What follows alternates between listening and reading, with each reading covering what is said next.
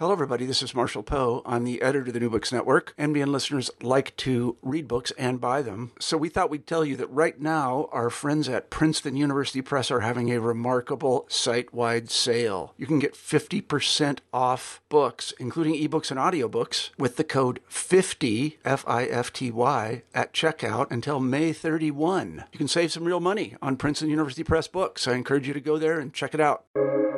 Welcome to the New Books Network. Welcome to New Books in History, a channel on the New Books Network. I'm Lane Davis. Most Americans would likely tell you that the nation abides by a principle of separation of church and state. Yet that notion of separation does not appear in the U.S. Constitution, and how it came to hold such a prominent place in American jurisprudence is a fascinating story. And it's the subject of the book that we're discussing today Stephen K. Green's Separating Church and State A History, published by Cornell University Press. Uh, it's rare to find a book that can so thoroughly analyze American religious history, legal history, constitutional history, and political history all in one volume. That yet that's exactly what Green's fascinating narrative offers. Stephen K. Green is the Fred H. Paulus Professor of Law and affiliated Professor of History and Religious Studies at Willamette University. Before joining the faculty at Willamette, Professor Green was legal counsel for the Americans United for Separation of Church and State. He has participated in several cases before the U.S. Supreme Court and has significant legislative experience as well. He's also the author of five other books on various aspects of law, history, and religion, and dozens of academic articles. And we're very excited that Professor Green is joining us today. So, Professor, welcome to New Books in History. Thank you, Lane. Let's uh, start with just some background on the book itself. I noted, uh, you know, in the introduction that you've written several other books that deal with issues of church and state. What was the motivation for writing this particular treatment of uh, the history of church-state relations now? Well, actually, I was solicited to write this book. it's part of Cornell's um, series on religion and public life and so consequently they uh, had asked me to uh, to do kind of this I don't know how, how I phrase it it's it's uh, it's a um, summary I guess you could say of the development of church and of separation of church and state in uh, in the United States. Well, it's very thorough for a summary. I, I, I, would guess that if you ask an average American where the idea of separation in church and state comes from, they would probably tell you the, the Bill of Rights. Uh, but you note that scholars trace the idea back to two sources a religious source and an enlightenment source. And while many have sort of seen those as separate, you argue that they're in fact connected. Um, I guess tell us just a little bit about these earlier impulses towards separation and why you argue that they're more connected than maybe uh, they've been thought of as in the past. Certainly. Um, let, let me give a little more background, though. Uh, one of the reasons that I agreed to write this book is just because this concept of separation of church and state as a jurisprudential, um, you know, touchstone or foundation uh, has been called into question recently by members of the Supreme Court and uh, members of the, the, academia. And so this was part of the reason that Cornell uh, solicited me to write this book was just try to uh, not necessarily do a, a polemical response, but just to kind of kind of lay out exactly, you know, what what is the status of this? Where did it come from? Um, and uh, possibly what it means, although I think that's one of the difficulties about the concept of separation of church and state. So anyway, the what I set out, at least initially in the book, is to try to show the historical antecedents of this idea of separate spheres, uh, separate powers. And uh, you're correct the uh, U.S. Constitution says nothing about separation of church and state. It's not in the text. Uh, critics of uh, separation of church and state love to point that out. They used to point out that it appeared in the Constitution of the Soviet Union when that still existed, but not in the United States Constitution. Um, as a lawyer and a law professor, I think that's a relatively weak uh, argument because of many concepts. Uh, separation of powers is not listed verbatim in the Constitution. A presidential immunity is not listed in the Constitution. Uh, and so many rights that we and uh, uh, relationships that we recognize are just not verbatim in the Constitution. All that said, um, yes, I mean, it uh, did not originate with Thomas Jefferson with his famous letter in 1802 to the Danbury Baptists.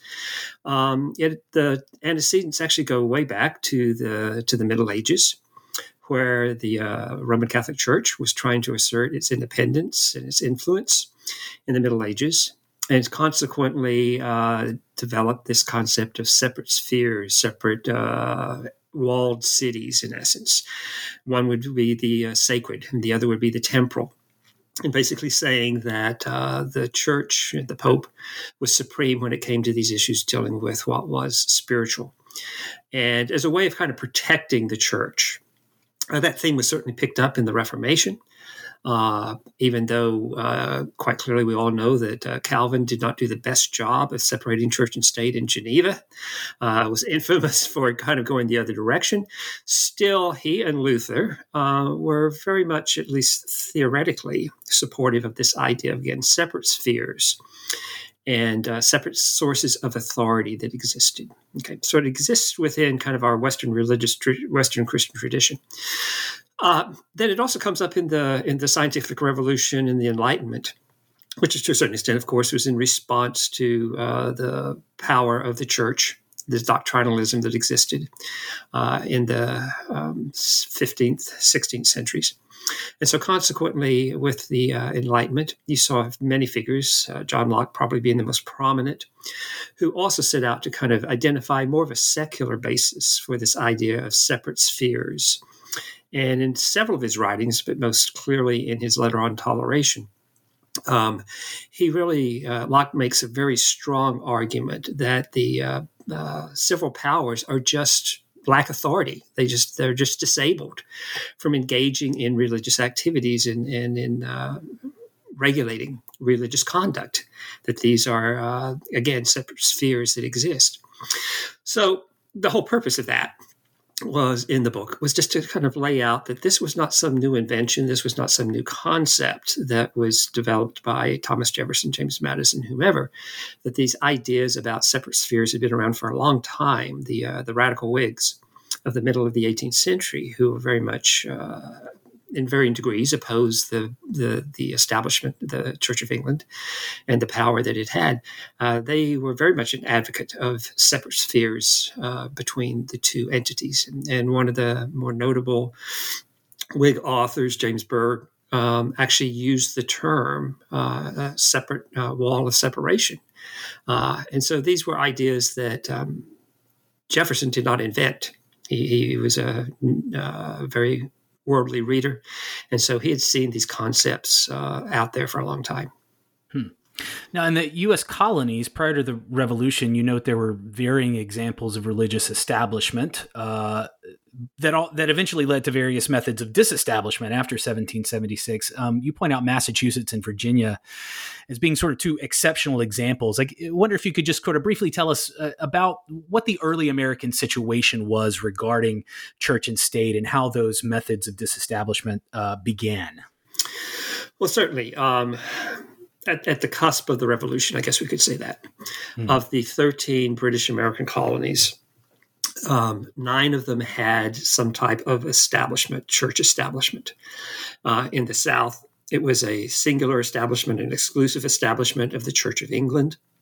That would have been uh, Maryland and then south of Maryland. And then in the New England area, it was what some people have called a multiple establishment. Uh, it was that each town would make the determination of what church would be the quote unquote established church and who would be the public minister and get receive public funding. And the public minister in New England performed religious duties, but also performed kind of uh, civic duties. Uh, would do the um, you know opening prayers for the legislature and would engage in other types of kind of quasi public activities. Um, but theoretically, at least in New England, um, if a town was a majority of Baptists, they could have a Baptist establishment for that town. The reality was is it was congregational throughout most of New England, mm, and right. Baptists and uh, Quakers had very few rights and were forced to actually pay for uh, the operation of public ministers of uh, Congregationalists throughout most of this time. Uh, then in uh, Pennsylvania, uh, New Jersey, and Delaware, they did not have any type of uh, colonial support for religion. No official church was established. Then the same thing in Rhode Island. So that was the scenario going into the uh, revolution. Um, a couple of influences uh, I think, made this impulse for disestablishment quite active as it coincided.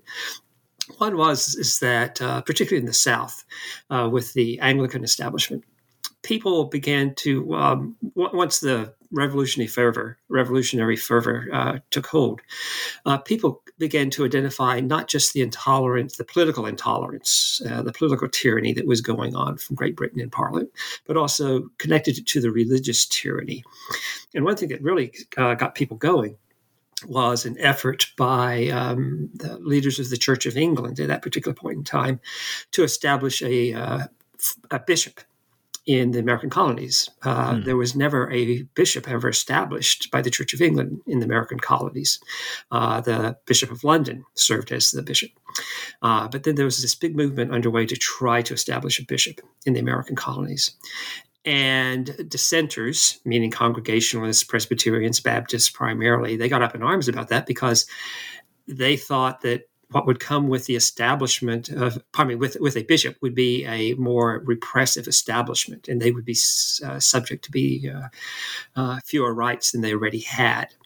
And so that was one of the things that got people up in arms about uh, we need to have some type of uh, disestablishment uh, if we are going to create this new nation. Mm. The other was just the influence of Whig Enlightenment authors uh, and uh, I've, I've t- i tell my students all the time it's almost a, a, an embarrassment of riches when we consider many of the political figures uh, at the time of the revolution, how well read they were uh, mm. in uh, history and classics and language. And uh, they, uh, our politicians today are just a poor um, example of that type of knowledge. And so, consequently, they had studied uh, you know republics, uh, ancient, uh, medieval, Renaissance republics, and they had studied why these republics had failed. And religious factionalism was one of the main reasons that they were concerned about. And so all this kind of comes together at the right moment. Um, and so, in a short 10 years, if we think between uh, 1776 when uh, the Continental Congress uh, um, urged all of the colonies to organize as new states. Some of them were already organizing as states. Uh, this, by this point in time, everybody realized that uh, this revolution that had been ongoing for about a year and a quarter uh, was not going to get resolved. There was not going to be peace. Just need to go ahead and declare independence. And so, one of the things they said is you need to set up republics. And so, immediately, uh, North Carolina New York, which had kind of a weird multiple establishment, wrote into their early constitutions that there would be no religious establishment. Um, and certainly Pennsylvania, Delaware, and uh, New Jersey weren't about to go back down that road either. Um, within a short 10 years, as I was about to say, the uh, situation was completely reversed. Whereas you'd had um, nine uh, out of 13 colonies with religious establishments by uh, the time of the writing of the Constitution, you actually had uh, 10 um, and possibly 11, depending on how you count the new state of Vermont, that had mm. disestablished. And so the world had basically turned upside down within that very short period of time. Mm. And uh, had uh, most of the states had declared at least some facet of at least religious equality. Hmm. Now, I, I, was really interested in your discussion of the adoption of the First Amendment. Um, you show that Congress settled on broad language for the Establishment Clause, but I, I, was very interested to see that it's not clear on exactly why that was the case. Um, I, walk us through some of the difficulties that scholars have had trying to interpret uh, what what was really meant by by that that phrase in the Establishment Clause. Uh, we don't have enough time to go into all of well, this debate. Sure, this is one right, of the right. longest running debates that exist within uh, American constitutional history, but by far. Mm. Um, again, at the time of the writing of the First Amendment, which now we're at uh, 1789, right? Uh, you have three or four states that still had religious establishments. Again, depending on how you kind of look at what Vermont, Vermont had actually declared uh, disestablished, but then you still had a lot of towns that were continuing to assess people for the local ministers in violation of the Constitution. But all that aside, um, that the question becomes: is what were they trying to achieve, right? Uh, and the lowest common denominator uh, may be one of the answers that you'll see when it comes to what the First Amendment meant, right? Hmm. That at least everyone, I think, agreed that there should not be any preferential treatment for one religion over the others. But that still might allow for the multiple, uh, uh, non exclusive establishment to, to possibly uh, provide for funds for multiple religions, right? But at least they all agreed, I think, that uh, coercion, coercion, forced assessments were unconstitutional or violated rights. I should say unconstitutional. That begs the question: violated people's rights of conscience, and that religious dissension was something that they wanted to avoid as much as possible. Uh, and then also some freedom and independence for religious entities that did not exist. I mean, how many people aware of this, but a religious establishment goes both directions. Mm. Uh, because, uh, particularly like in, in this colony of Virginia, it was the uh, House of Burgesses that determined what the salaries were for ministers, determined what the rights were for the Anglican Church. Uh, they basically ran the church. Um, and so the church of England had a real benefit of being the established church in Virginia because they got the money, but they also got a lot of regulation with this. And so this was another thing that I think many of the founders were trying to avoid. Once you get beyond those principles, and then, then another argument is also uh, that uh, the probably the most minimalistic reading of the uh, religion clauses is it's a uh, effort at uh, federalism. And what we mean by that is is just the, federal government would take would have nothing to do with those religious arrangements that existed in the states. And that's all it was trying to do. It wasn't trying to do anything beyond just protect states rights in essence. I think that's that argument is somewhat weak. I think that element is in there. Um, uh, it's implicit in there. That's what the Bill of Rights, to a certain extent, is all about: is protecting individual rights, but also protecting states' rights in some respects. Uh, but it was the the impulse for protecting rights of conscience was so much greater than that. Um, and the bottom line was, yeah, the final analysis is there were many proposals for varying language. Most of the narrower proposals, I should say, most all of the narrower proposals, uh, were not adopted and so proposals to not establish a, nat- a national church, uh, to not establish any particular doctrines or rights. Uh, those were some of the proposals that uh, members of the First Congress uh, offered, and none of those were adopted. And in the mm-hmm. end, probably the broadest language that anyone suggested no law respecting an establishment of religion, with respecting mean akin to, right? So it's not just no establishment of religion, but no laws respecting things that look like an establishment of religion, that that should be something that the federal government has no authority over.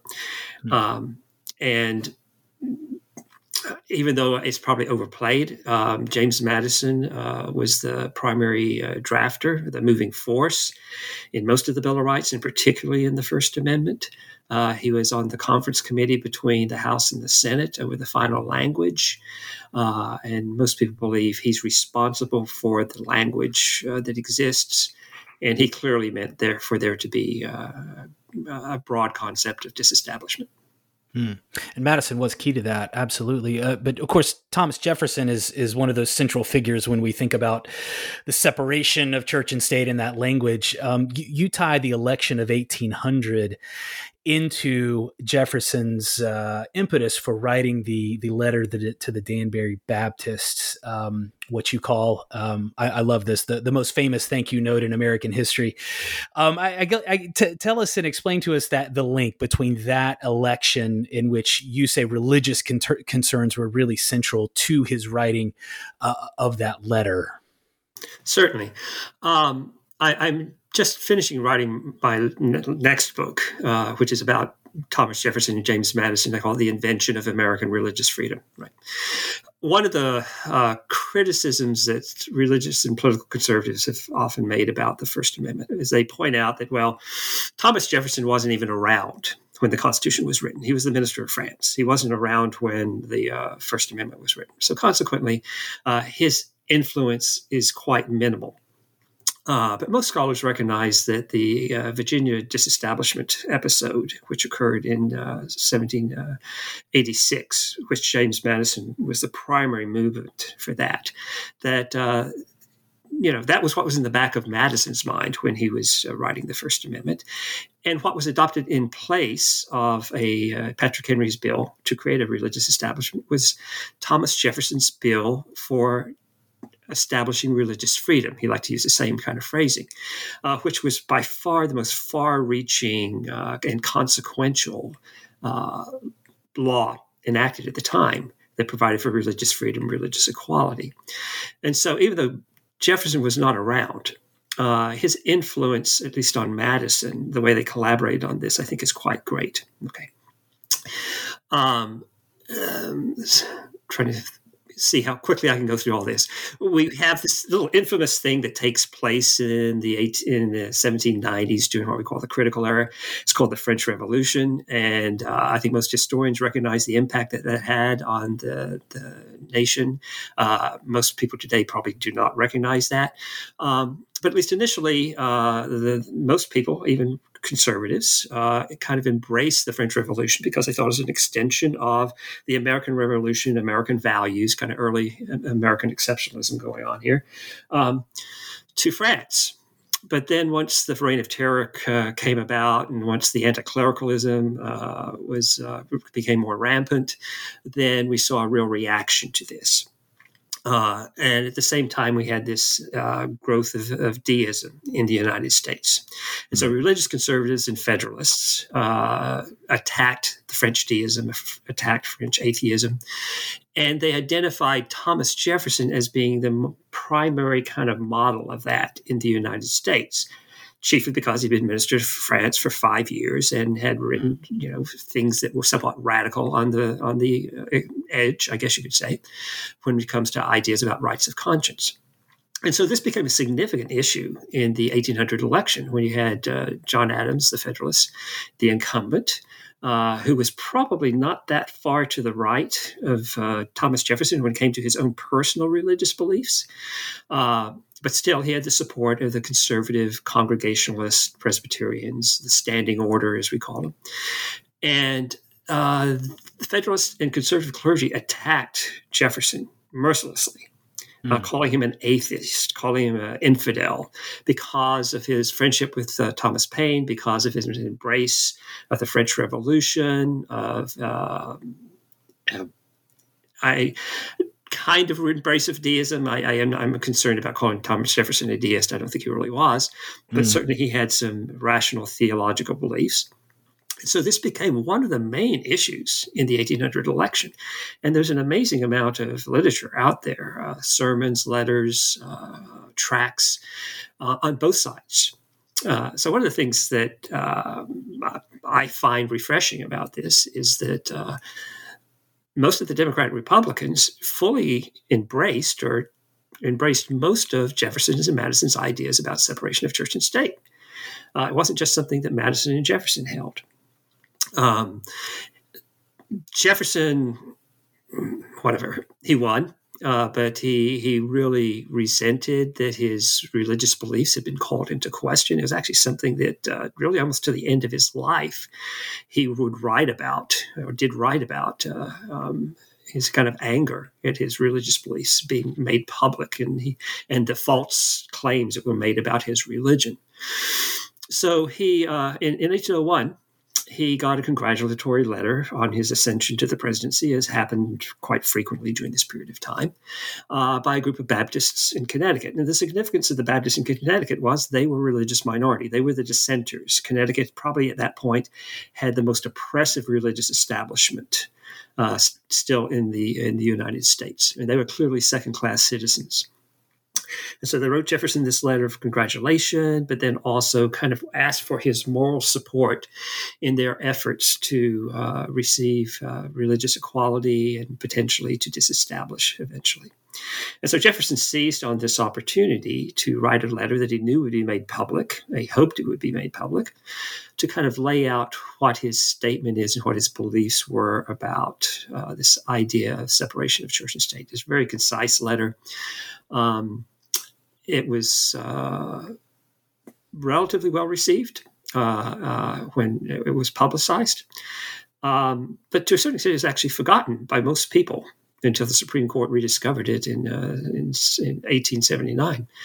Um, and interestingly enough, as best can be told, and someone can correct me uh, if I was listening to this, if they know otherwise, and please do, is it's the only time we have a record of Thomas Jefferson ever using the phrase separation of church and state in his writings verbatim. He, he certainly mm-hmm. applied it many times. He uses other kind of formulations.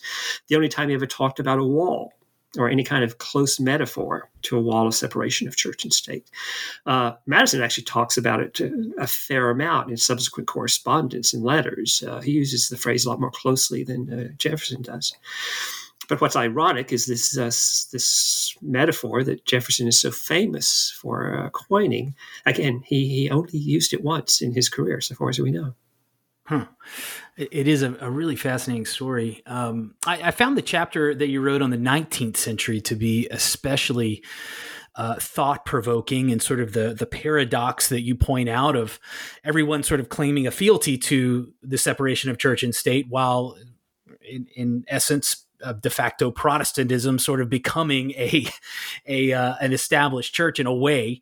Um, one of the instances that you talked about in the book, I was especially interested to learn about was the Sunday mail delivery controversy. I was sort of aware of it, but I, I didn't realize how important it really was. Could you describe that uh, and what that is for our listeners, and and, sort of uh, how that exemplifies the argument that that you're making in the book?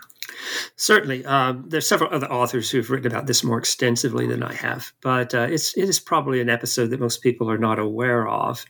Um, in uh, I guess it was one of the earliest uh, mail statutes, one of the earliest laws enacted by Congress uh, back in the uh, late 1790s, I think it was, maybe early 1800s, was that um, post offices had to be open whenever they received mail to deliver mail. And it's a little bit different today than what it was back then. Back then, of course, mail was not constantly being available, but you'd mm-hmm. have a stagecoach come into a town or a wagon would come into a town from some other town and they, it would contain mail.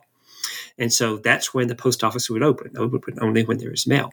And so it required it to be open on any day of the week, right? mm. uh, which included Sunday.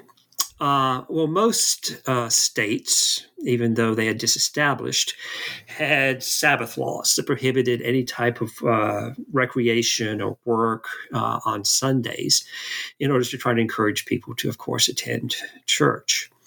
And so, uh, what we see arising in the early part of the 19th century, a couple of things. One is what's called the Second Great Awakening. It's the rise of modern uh, American evangelicalism, camp meetings, revivals, etc. Um, evangelicalism becomes the dominant f- uh, force probably in American society uh, during the mid part of the 19th century. Uh, most churches become evangelical, right? Okay, uh, so you have a uh, increase in religiosity that takes place in the early part of the 19th century.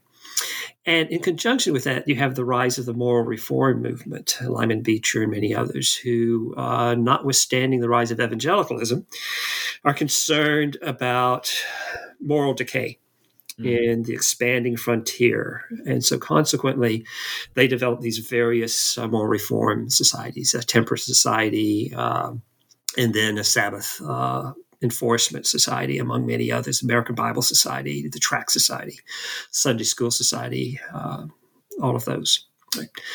So, um, during the uh, War of 1812, there is a uproar, slight uproar, about the delivery of mail on Sundays. Uh, the mail department kind of brushes that aside rather quickly and basically says, "Hey, we're in the middle of a war. We need to have make sure that there's communication going on back and forth. So go away. Don't bother us with mm-hmm. this." But as this more reform movement gains momentum in the 1820s, then you see uh, a concerted push to end this mail delivery on Sunday. And so it's really the first episode of kind of, uh, interestingly, of a grassroots uh, petition drive going on in American history. And the uh, moral reformers uh, uh, institute this massive petition drive to Congress to try to get Congress to repeal the Sunday mail law. Um, that also coincides at the same time that you have kind of a whatever a, a rise or a new rise uh, not of American deism, but of American free thought, American skepticism. right? Uh, Fanny Fanny Wright, uh, the Owens, uh, mm, right, and uh, and they're aligned with uh, working movements to try to increase labor rights, etc. Right, and so uh, and it also occurs with kind of Jacksonian democracy coming to fruition, and so you find actually a, a looser coalition on the opposite side who oppose this in the repeal of the Sunday mail law. And they institute, they, they get their own petition drive up. And this goes to Congress. And uh, interestingly enough, uh, there's not a hearing, but the, the mail committees of both the House and the Senate reject the petitions to uh, repeal the law. And there are two reports, both written by the same person, interestingly enough, Richard Johnson, who ends up becoming uh, the uh, vice president under Van Buren he was in the House for a while, then he was in the Senate for a while. So he ends up writing both of these reports. And it's just a, a whatever, a, a, rousing embrace of Jeffersonian separation of church and state. And says, uh, no, if we actually would enforce basically kind of Sunday attendance, or at least change the law to be consistent with the prevailing religious practices, then that would be like an establishment of religion. And this is something that Congress doesn't have the authority to do so. Um, so it's a kind of an interesting uh, kind of reminder that this impulse still was out there in the 19th century. Hmm. Um, evangelicals, though, um, certainly did not want to have one side of separation of church and state uh, go away, and that was the regulation of religion. So consequently, they embraced ideas, some limited ideas of separation of church and state, but they saw it kind of in a formalistic way. Uh, that uh, they basically did not want any preference for any other religion because they were all in competition for each other, among each other, uh, and they did not want any regulation from the government when it came to religion. And so evangelicals embraced separation, uh, but a very kind of narrow view of separation, one that did not conflict with kind of a general Protestant ethos that had kind of taken over American culture in the middle of the 19th century. Um, and then they also embraced it uh, kind of as a stopgap or defensive mechanism uh, when you had the rise of uh, Catholic immigration. Uh, and the question became whether prayer and Bible reading would be omitted from public schools.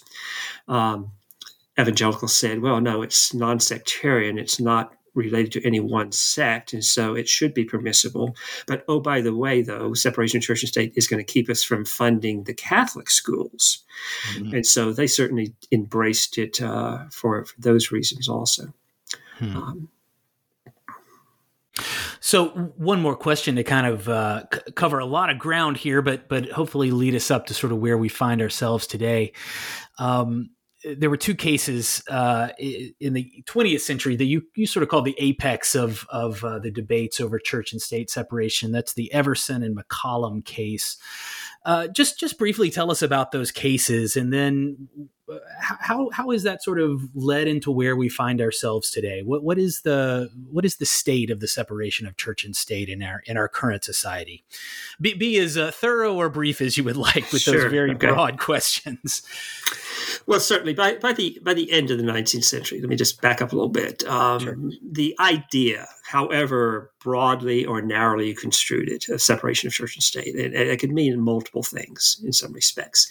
That was extremely well established. Uh, even some Catholic uh, bishops basically said, "Yeah, well, we, we agree with some concepts, some some ideas of separation of church and state too." Um, so it was there. But once again, uh, it, it, meant different things to different people. Um, it, um, whatever. The, the way that the Bill of Rights were, was written, in the way it was interpreted rather early on by the United States Supreme Court, is that the Bill of Rights, uh, the first eight amendments to the Constitution, um, they only restricted the authority and the power of the federal government, not of the states. Um, that it was intended only to limit the federal government in essence. So, consequently, uh, the First Amendment, the Fourth Amendment, the Fifth Amendment, whatever, did not apply to states or to locales, state officials or locales. Uh, but getting into the 1930s, really 1925 is the first case, but really gains momentum in 1930s. you see the Supreme Court, court, excuse me, U.S. Supreme Court, being sympathetic to extending the Bill of Rights to also prohibit constitutional violations by state and local officials. This is called incorporation. And what they use is they use the due process liberty provision of the 14th Amendment, because the 14th Amendment clearly applies to states in ways that the first eight amendments are, do not apply to states. And so, through the magic of incorporation, they did a kind of a, a right by right approach that really continued actually into 2000s with the, with the Heller case with the Second Amendment. Um, that uh, would find that these rights were protected by virtue of the liberty provision of the 14th Amendment against states. Uh, in 1947, the Supreme Court did it for the Establishment Clause for the first time. And so the case of Everson versus Board of Education is important for two significant reasons. One, it's the first kind of what we call the first modern church state case by the United States Supreme Court, uh, where the Supreme Court actually says, yes, states, you are covered by the Establishment Clause as well as the Free Exercise Clause. You could not violate that. Right. And so that was highly significant. They did that. But then at the same time, the justices all nine of them unanimously embraced separation of church and state as being the jurisprudential guideline. It would be kind of the standard that we would apply when it came to church state issues. Uh, interestingly enough, on the facts, the court actually split 5 4, a question about whether you could have bus reimbursements for children to attend Catholic schools the five justice majority said actually you could because it was a, was a health safety measure. It really wasn't advancing religion in any way. The four dissenters said, oh no, we can't have any kind of aid going for religious schools. But regardless of that dispute over the facts, uh, the justices were unanimous that uh, separation church and state will be the touchstone. Uh, the next year, uh, in McCollum versus Board of Education, you had the first uh, kind of religion public education case that the Supreme Court considered. It wasn't prayer and Bible reading, it was something we called release time, which was religious instruction. Outside individuals would come into the public schools during the school day, and the schools would turn over classrooms to these uh, ministers to conduct a class in religious instruction. And the Supreme Court struck that down uh, eight to one and again strongly reaffirmed this principle of separation of church and state as, as the guideline when we're talking about church state matters. And, and, the court more or less did it again not with such strong terms but did it again in the prayer and bible reading cases in 1962 and 1963 um, and so separation of church and state became kind of again part of the American ethos, and, and most people certainly professed fealty to separation of church and state as being this guiding principle. Um, really, kind of coinciding with the uh, rise of the religious right in the late uh, 1970s, uh, the Reagan Revolution in 1980, you started seeing more pushback uh, in, by, uh, in popular areas, but also in some legal cir- circles about uh, has separation of church and state gone too far? Um, is it you know anti-religious? And so these arguments were being made more and more by religious conservatives. Uh, in 1986, really the first time in a dissenting opinion, uh, then Justice Rehnquist, in a dissenting opinion, came out and just um, scathing opinion, basically said separation of church and state is a false concept. Um, and uh, that we should, uh, he, he, called it bad history, uh, has been used to basically affirm this idea of separation of church and state. That kind of threw down the gauntlet and with uh, more and more conservative justices appointed to the Supreme Court over time, uh, more and more conservative scholars coming out. Uh, I mean, when it comes down to it, uh, this is an easy thing to, uh, easy concept to beat up on. Why? Because it's a status quo and because it's something that is, you can poke holes in quite readily. And so, consequently, uh, we see this momentum that starts building uh, primarily in the 1980s and goes through the 1990s. And it becomes, once again, kind of a case by case situation where the court is increasingly sympathetic to various forms of public funding of religious education, initially just kind of peripheral things, like auxiliary things, but then over time uh, basically allows for uh, more meaningful funding. Uh, in a case that I was co counsel in, the Cleveland uh, voucher case in 2002, Supreme Court, for the first time, basically allowed for basically full cash reimbursements effectively uh, for tuition for sending children to religious schools. And as this has happened, usually not in majority opinions, but in concurring opinions, you'll see some of the justices start to basically pick apart separation of church and state. Uh, Justice Thomas has done this. Justice Gorsuch has done this, uh, and so it's it's under fire uh, as a mm-hmm. concept. Hmm. Uh, recognize that it's uh, it's it's always a bit of a faux pas to ask historians to predict the future, but if, if you could if, if you could see where this uh, doctrine is perhaps uh, headed in, in terms of our, our legal system in the future, what what would you predict? Well, I'll stick my neck out. Um, yeah, it's um, in, in a oral arguments in one of the cases today, uh, one of the cases this term, there were um, actually five church state cases this term.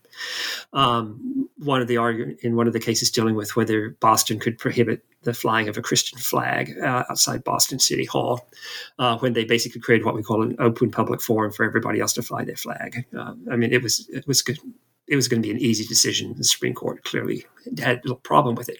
But in the oral arguments, Justice Gorsuch, in one of his kind of caustic uh, questions of the Boston city attorney, he says well, something about, oh, this so called separation of church and state. Um, which I just find this kind of interesting because, you know, it's the Supreme Court that themselves who adopted the phrase and embraced the phrase and used it over and over again. It's like no one was holding them down with a foot on their neck saying, you have to adopt separation of church and state. They willingly adopted this. But anyway, there's been a lot of hostility and with, with kind of the, um, I, I, I, can say this without sounding political, I think, with kind of the ultra conservative uh, majority on the court now, and, and the Chief Justice Roberts is now kind of a moderate conservative. Um, I have would not be surprised at all and there are two cases. One is dealing with another funding case out of Maine um, about uh, whether the state of Maine could refuse to pay tuition for children to attend private religious schools. Uh, and then a case out of Washington state dealing with whether a football coach uh, can go on the football field uh, at the end of the game and pray in front of the crowd while the audience is still there and have football players pray with him. Uh, I think in both those cases, we're going to find the Supreme Court side on the religion side as opposed to the secular side, if you want to call it that. They're going to basically say you can do that, doesn't violate separation church and state. And I wouldn't at all be surprised if we're going to find uh, at least a four judge plurality and possibly a majority that will say it was a bad, whatever, bad metaphor. It was a bad concept and the reason I'm, I'm, I'm kind of feeling pessimistic about this is we already have gotten this kind of window that that's possibly going to happen with abortion rights with Roe versus Wade and Casey, uh, with the released opinion by Justice Alito. Uh, I was doing a continuing legal education for the Oregon State Bar last month, and I basically said, uh, the first year I kind of got into this, first year I, I went to work in, in Washington, D.C. in 1992, we had the same situation presented to us. And I said, it's kind of like that famous Yogi Berra quote, you know, it's deja vu all over again. And in 1992, you had conservatives argue two things in two cases. One was Casey, argue we should throw Roe versus Wade out. And the Supreme Court refused to do that in an opinion written in part by Justice Kennedy. And then you had the graduation prayer case, Lee versus Weisman in 1992. And they said the same thing throw out the Lemon test, throw out separation of church and state. And again, the court declined to do that in an opinion by Justice Kennedy. And so this has been done before, uh, attempted before. But in briefs uh, on uh, for both cases, the litigants have argued vehemently to get rid of Roe versus Wade. And then in the religion cases, uh, two briefs I joined on in both those cases I just mentioned, uh, they argued we need to get rid of separation of church and state. Hmm. Well, it will be interesting to see uh, for sure. Well, Professor Green, it has been a pleasure to talk with you today. Thank you so much for your your insight and analysis, not only on the history but on on some of the current issues uh, on separation and church and, and state. If uh, if there are listeners that want to learn more about your work, what are what are the best places for them to do that? I don't do social media, so. I, I, don't. I don't do Facebook, so you can't do that. You'd, you'd have to check the uh, the the web page of Willamette University School of Law, and there's my CV and on there with the other books that I've written. Excellent, excellent. Well, uh, thanks so much again for joining us, and thank you to our listeners for uh, joining us on New Books in History. Uh, make sure to subscribe to our channel to keep track of uh, all of the great new scholarship in the field, and we will see you again soon. In the meantime, happy reading.